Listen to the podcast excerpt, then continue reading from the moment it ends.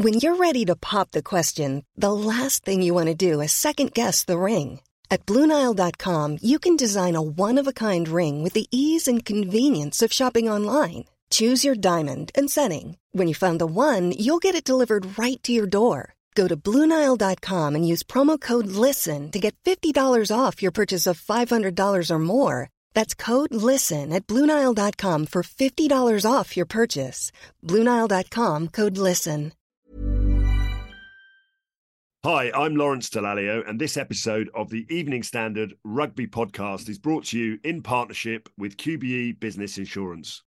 QBE is one of the world's leading insurers, and they will help your business build resilience through risk management and insurance solutions. ES Audio.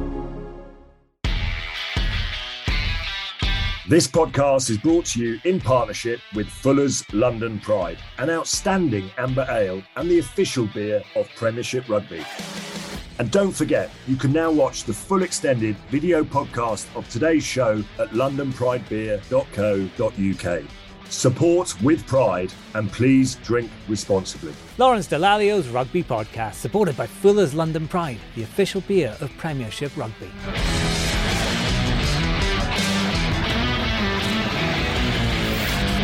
Hello, I'm Lawrence Dallaglio. Welcome to my rugby podcast. With the end of the season just weeks away, we've got a special episode for you, and I'm delighted to be joined by Premiership Rugby's Chief Executive, Simon Massey Taylor, to talk about his plans for the future of the game. And also returning to the podcast, ready to discuss all the weekend's rugby action. It's my good friend, former Leicester Lions and England player. It is the legend, of course, that is Ben Kay. Good morning to both of you. Thank you, Simon, for joining us on a bright, sunny morning in uh, West London. How are you, sir? Yeah, good. Thanks very much. Thanks for having me on. Great pleasure. And Benny, I'm assuming you're at home. You've been uh, broadcasting pretty much every day this week.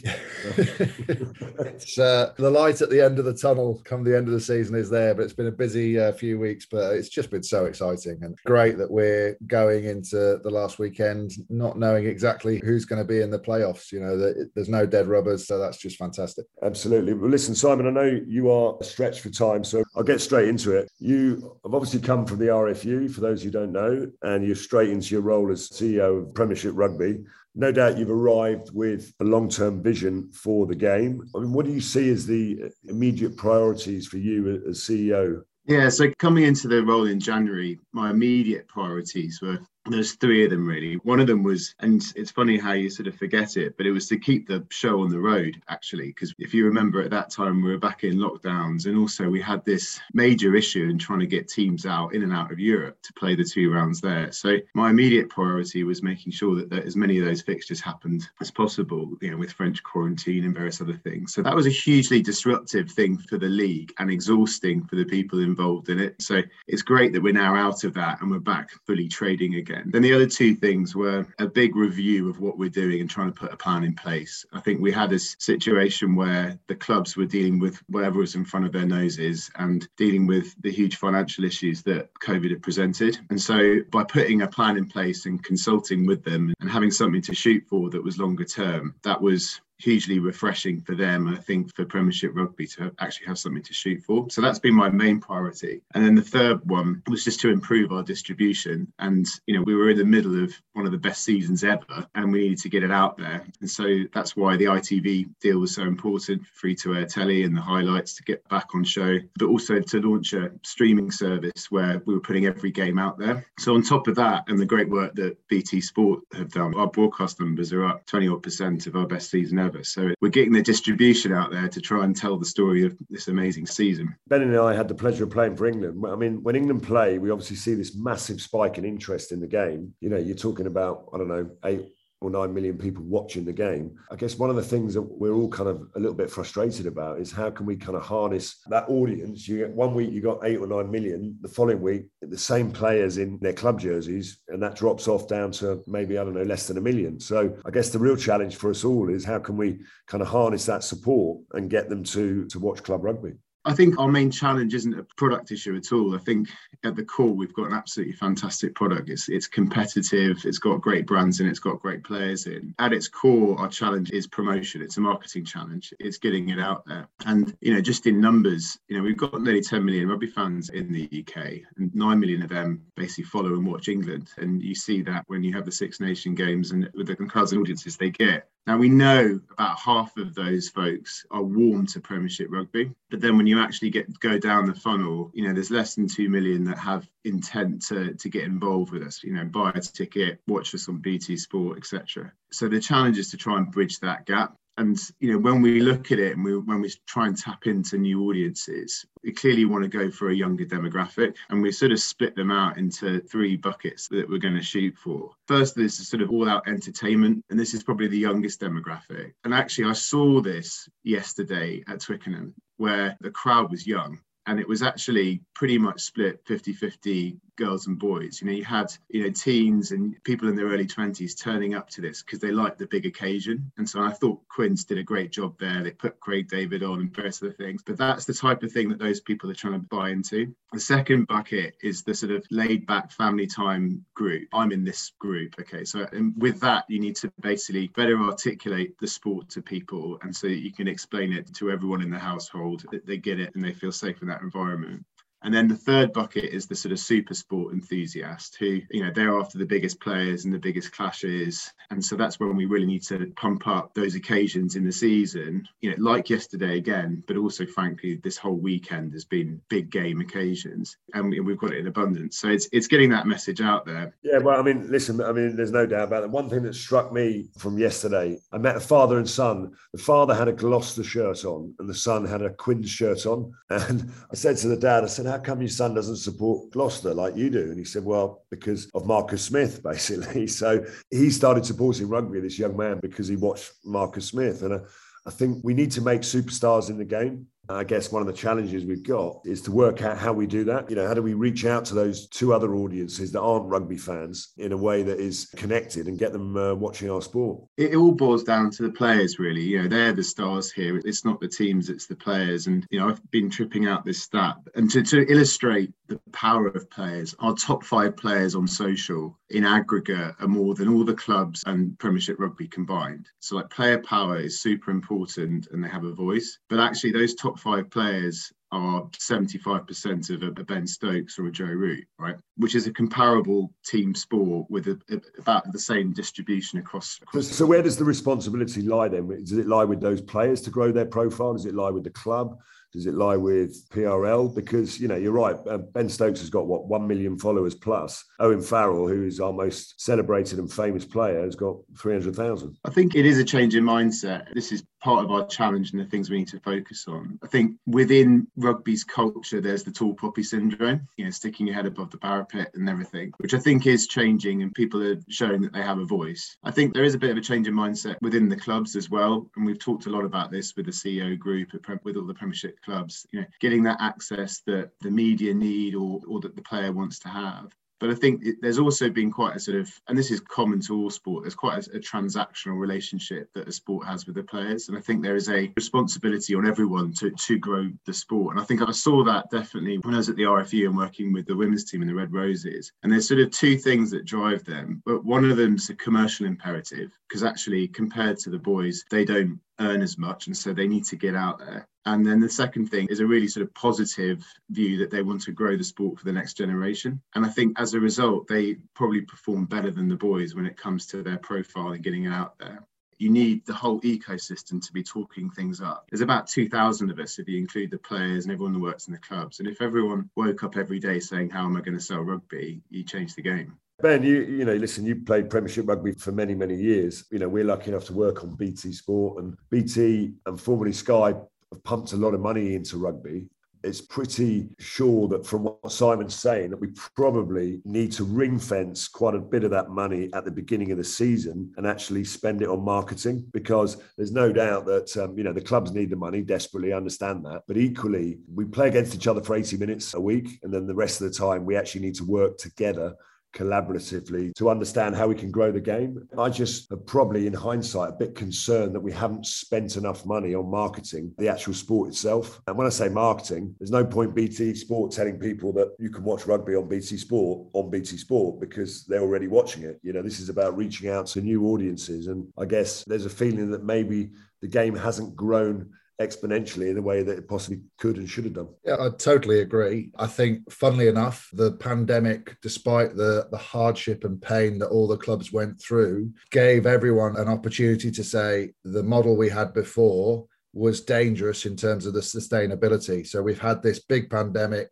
almost, you know, cost a couple of clubs their existence. So we've seen as a result reining back of the salary cap and, and tightening of budgets. And I absolutely agree. You know, the, the spend on marketing has to be good. But aside from the broadcast, I, I work in in advertising. And one of the things that we have to get right is not so much just aren't we brilliant? It's removing the barriers to people that are new to getting involved. And there are so many barriers in rugby. Partly the laws are quite complicated, but that's okay. You look at how many people have got involved with NFL, which is another equally difficult game to grasp all the laws of immediately. But you have to remove some of the, you know, well, who's playing this weekend? What competition is it this weekend? Because there's so much choice in the world now. The Netflix generation, they can turn on any device and watch whatever they want you have to make it as easy as possible to consume rugby and to get into rugby. We're not talking about the people that already like rugby or are massive fans. We're talking about new fans to grow the sport. And you have to simplify that for people. And part of that is spending money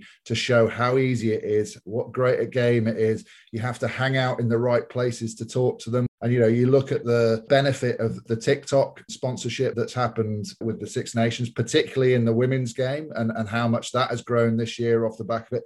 You know, I've spoken to a few of our friends, you know, Martin was speaking to, his son who's a really good rugby player, you know, just got into one of the, the DPP systems for the academy. He doesn't sit down and watch a, a, whole game on telly. He consumes it on social media and he watches the clips of it and the exciting bits of it. And that's the key to growing the audience because he will go and watch the matches but we just need to be hanging out in the right places and getting the right messaging over that this is a game that everyone wants to consume. You're right. We need to hero the players and make sure that there's a hook. I hate the way people have said, oh, rugby should do what Formula One should do, because rugby is a totally different sport to Formula One in terms of the commercials. I mean, we have one race in this country every year. It's very, very different. But what they have done with the Netflix series is give people characters that they can join the ride on. You know, I've started watching it again, having not watched it for ages, because I want to see those battles between the drivers that I've seen in the Netflix documentary. Yeah, and to that point, Simon, I mean, you know, my daughter, 24 years of age, Josie, massive Formula One fan, became that overnight because of Drive to Survive and, and absolutely loves it. And I suppose that there's a challenge for us really to get those personalities and players out there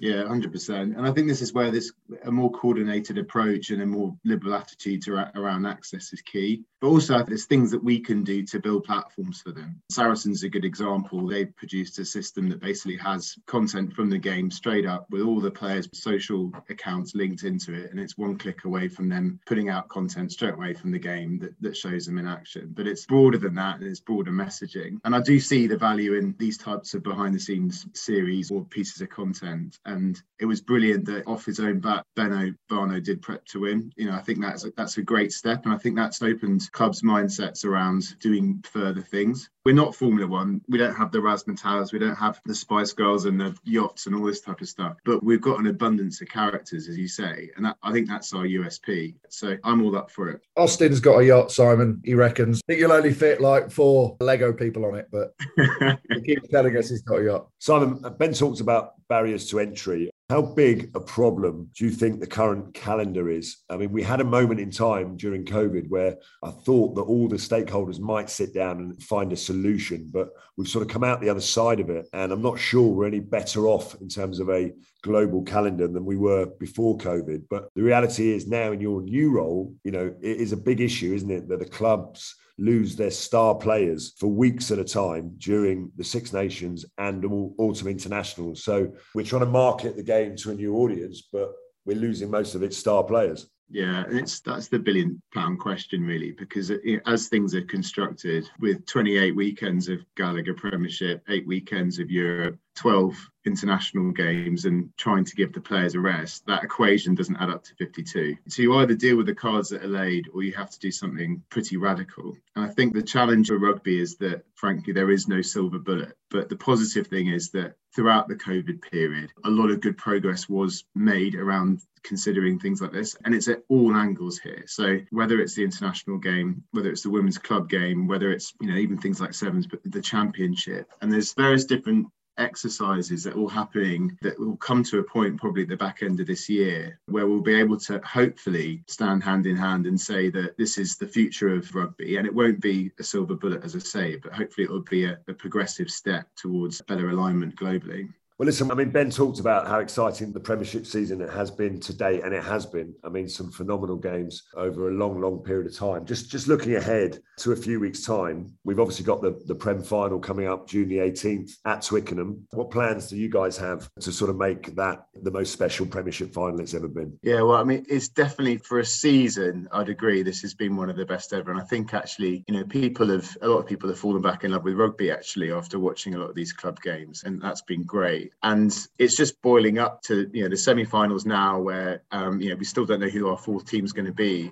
but all four teams would draw a massive crowd at Twickenham for a final. Then you layer on top of the fact that actually you know we haven't had a big crowd at Twickenham since 2019. Okay, so that was unbelievably the last time that Twickenham was full because of a Premiership final. And working there, I know how special that day is. It is actually in the absence of hosting a Rugby World Cup final or a Grand Slam decider. It's one of the few games actually means something that has that huge jeopardy of there being a winner determined on the day. So that in itself is amazing. And then in going back to the targeting some of those audiences that we talked about, we're going to put on some entertainment. Ben will be pleased to hear we've got Sophie Ellis-Bextor's Kitchen Disco that's coming there. We've got we've got the feeling, we've got um, Capital Radio DJs and a few other things. But yeah, it's just that surround sound around the day is really important. That's you know, there's a great vibe at Twickenham as a result of that. Sophie needs some backing dancers because me and Lol, we do a very good right said Fred tribute. Yeah, exactly. I think Austin Healey's already um, shotgun that.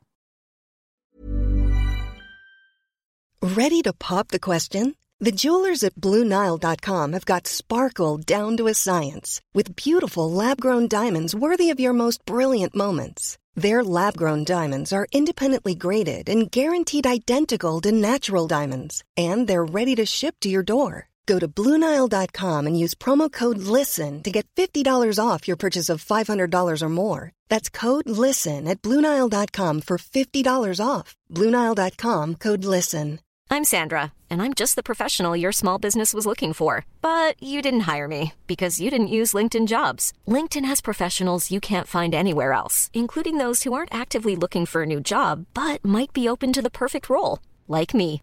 In a given month, over 70% of LinkedIn users don't visit other leading job sites. So if you're not looking on LinkedIn, you'll miss out on great candidates like Sandra. Start hiring professionals like a professional. Post your free job on linkedin.com/people today.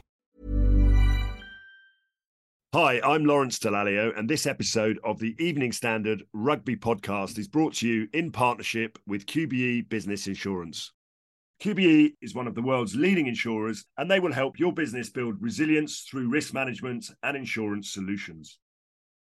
I mean, Ben, you, you've got obviously many Premiership final memories yourself. You've also, as you say, you know, involved in, in advertising, you know, outside of rugby. Do you think that there are things that we can do that can really change the dynamics of the big sort of showpiece at the end of the season? Yeah, again, I, you know, I go back to the point on, on access and, and, you know, part of BT's job doing the final will be making sure that people see other stuff going on rather than just the rugby, which they do anyway, you know, but it, it is that you know a big West London event, isn't it? And you do get people turning up. You get the regular rugby fans, as you mentioned before, people in all different shirts. Uh, you know, I saw a little bit of stuff on social media from some of the Leicester fans last night saying, "Oh, that's the problem. Premiership rugby selling the final. You know, before we know what teams is in it, there, there won't be enough tickets for the Leicester fans." Well, the whole point is to create a, an atmosphere where we're filling the stadium regardless of who's playing. So there is a fantastic atmosphere and, and i think it, they've done a really good job so far. And yes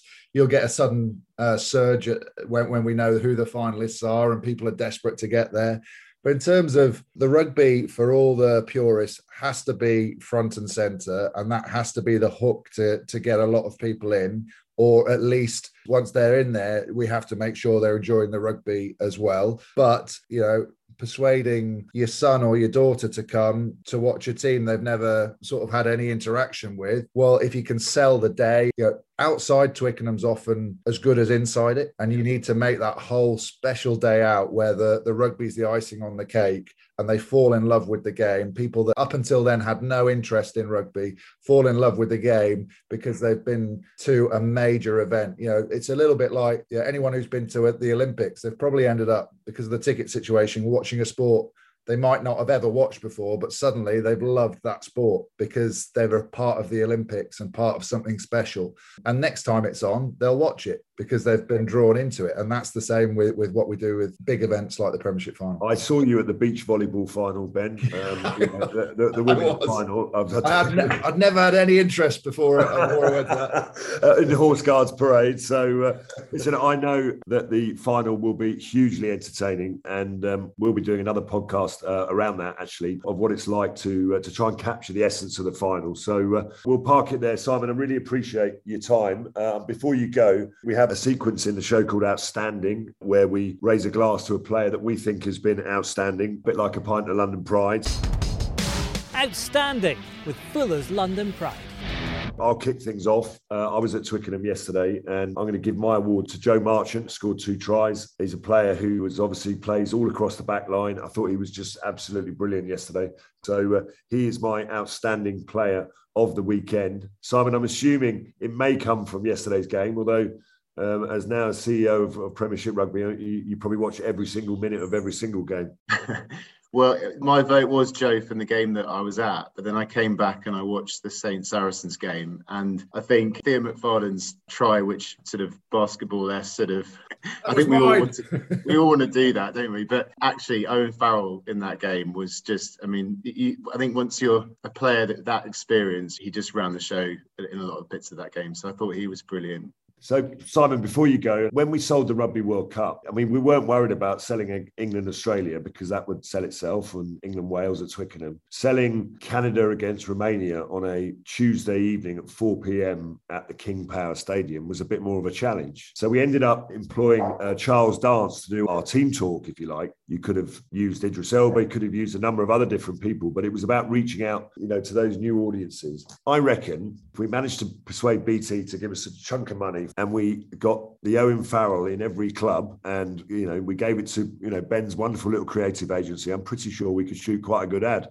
to really sell the game. We might have to put it on TikTok and terrestrial TV, but that's the sort of thing that, that I think we need to do to really propel the personalities and superstars that we have into the minds of non-rugby fans. Yeah, well, I think it's a, a, it's a great idea, but that's that's the essence. You know, the the strap line of the Rugby World Cup was too big to miss, and I think the message that we're trying to get out there is that we've got unmissable world class sporting entertainment, and to Ben's point, that it's accessible for all. And our ambition for next season is to make it the most accessible season. And so whether that's the fact that actually more games than ever will be on free to air telly, including the final, but to also making every game available through streaming, but then also working together with the clubs for the first time on a collective ticketing plan. And so with the clubs are actually going to go on sale for their public ticket sales all on the same date next season with a collective message along the lines of what you're talking about, Lawrence, around this unmissability. Well, listen, Simon, really appreciate your time. Good luck with the remaining few weeks. We look forward to a wonderful final on uh, on June the 18th. Are we sold out yet? No, we've still got a few more tickets to sell. We're, we're tracking well, but it's this late surge now. So get involved and um, see you all there.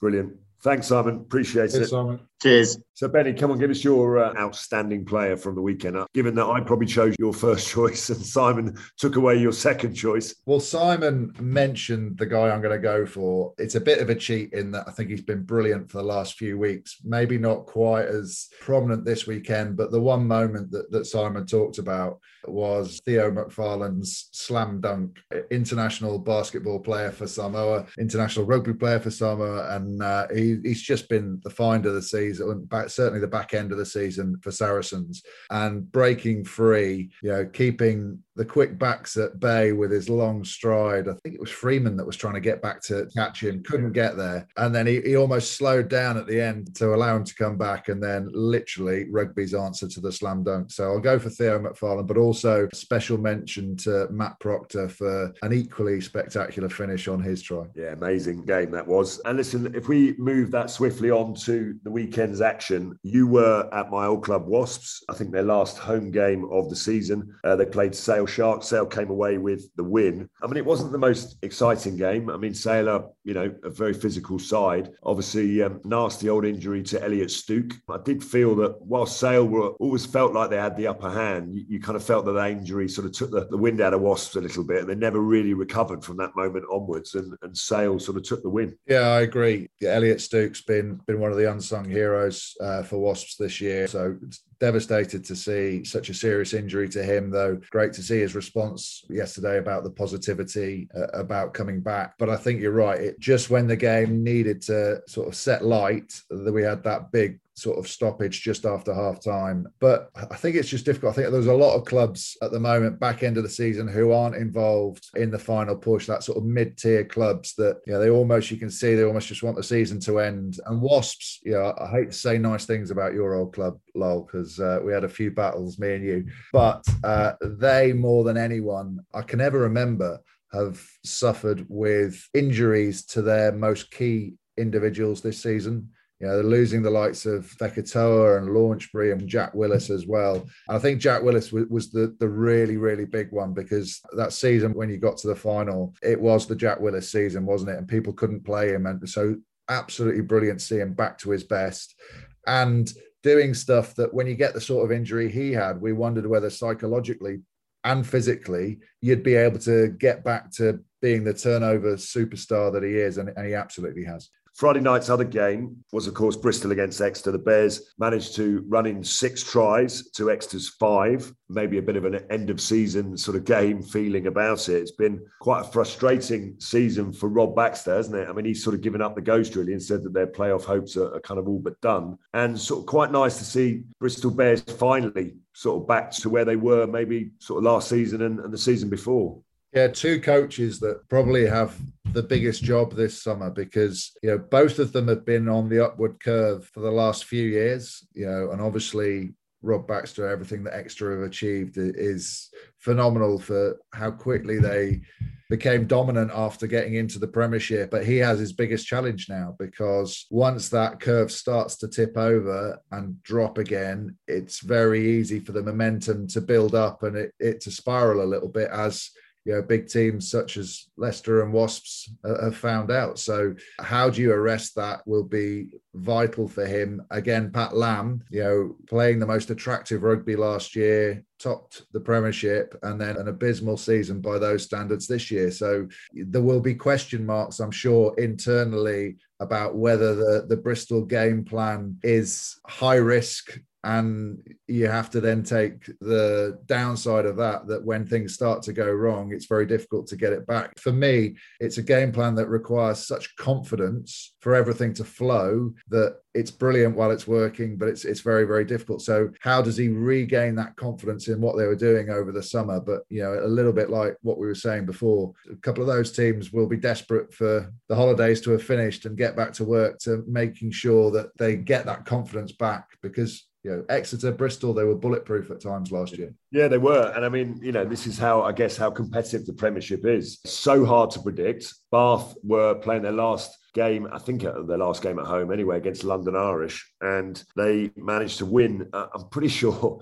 At the beginning of the season, myself and probably not exclusively myself picked out Bath as a, as a team that might be challenging in the top four because they made the playoffs last year obviously things were completely the opposite. They lost every game until the new year. But uh, I guess it just shows that the fact that they've got the ability to beat London Irish, maybe, just maybe, there is some seeds of hope emerging for the Bath fans for next season. I think all those teams we've just talked about just shows how rugby is such a psychological game because the quality of players that, that Bath have had this season and not been able to deliver with, you just have to be a couple of percent off. And then it, it almost becomes self fulfilling. And I think, you know, for me, that's one of the reasons why having mentally strong players within your team is so important. So just filling yourself full of the stars isn't just the ticket. You look at the effect Owen Farrell has on Saracens and that sort of winner's mentality that whatever's happening, we're going to drive to be better and fight for everything. And I think that's key. And I think that's what a lot of directors of rugby will be trying to find. It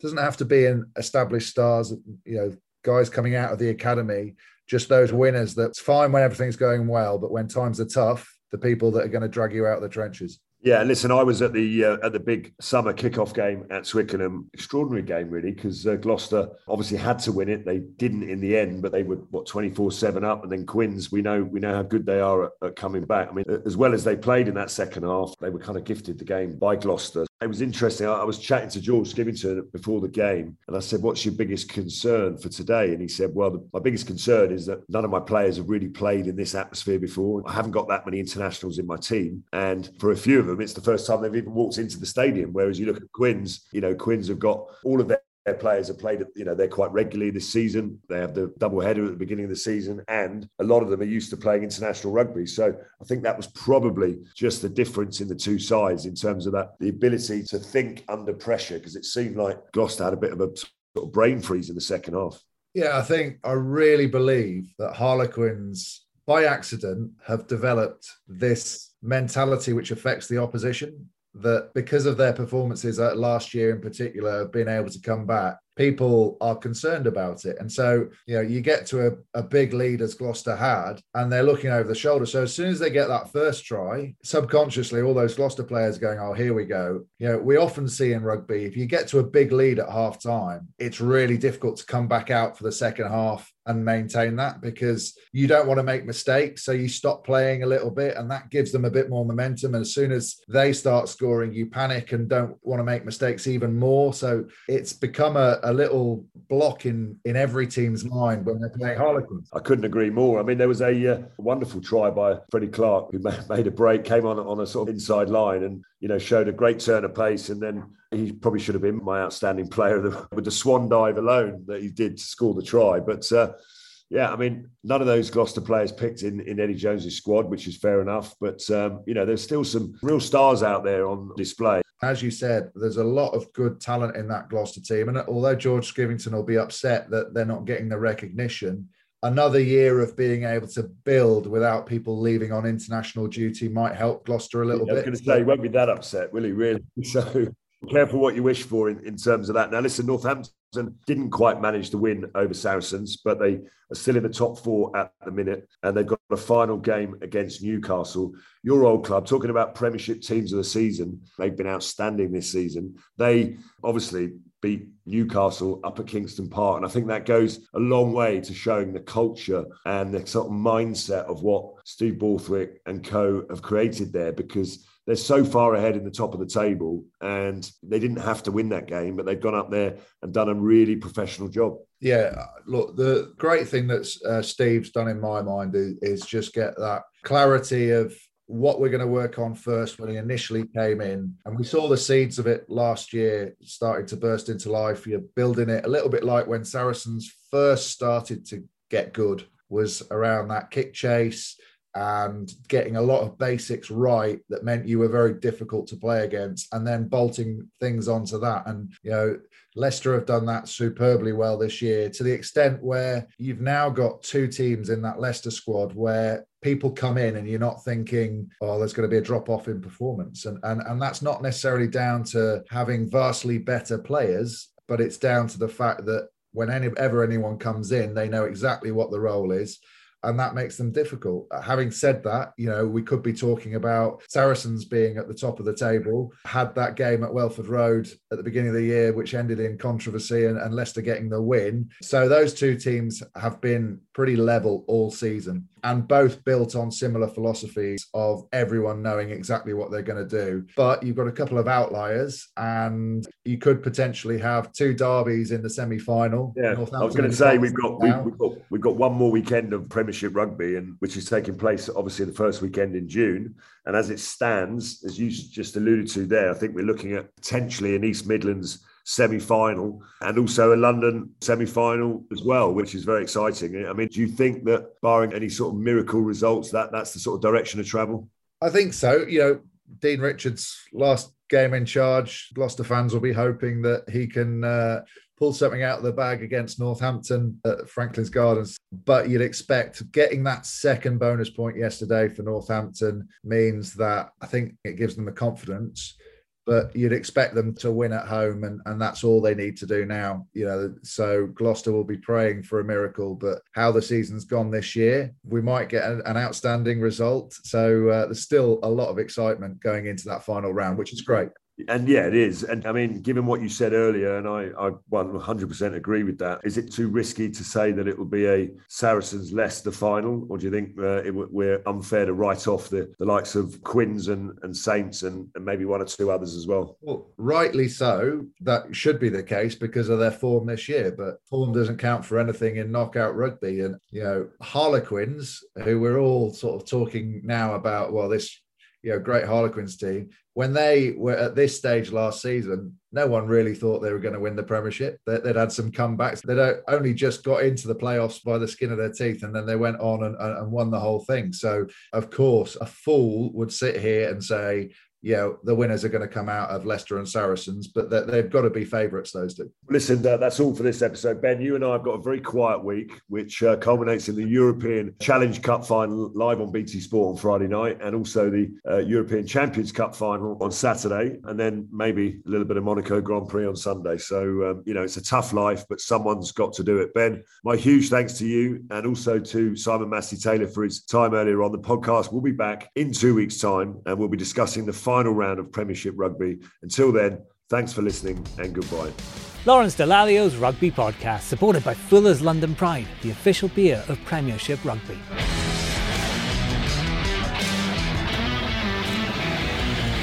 Hi, I'm Lawrence Dallaglio, and this episode of the Evening Standard Rugby Podcast is brought to you in partnership with QBE Business Insurance.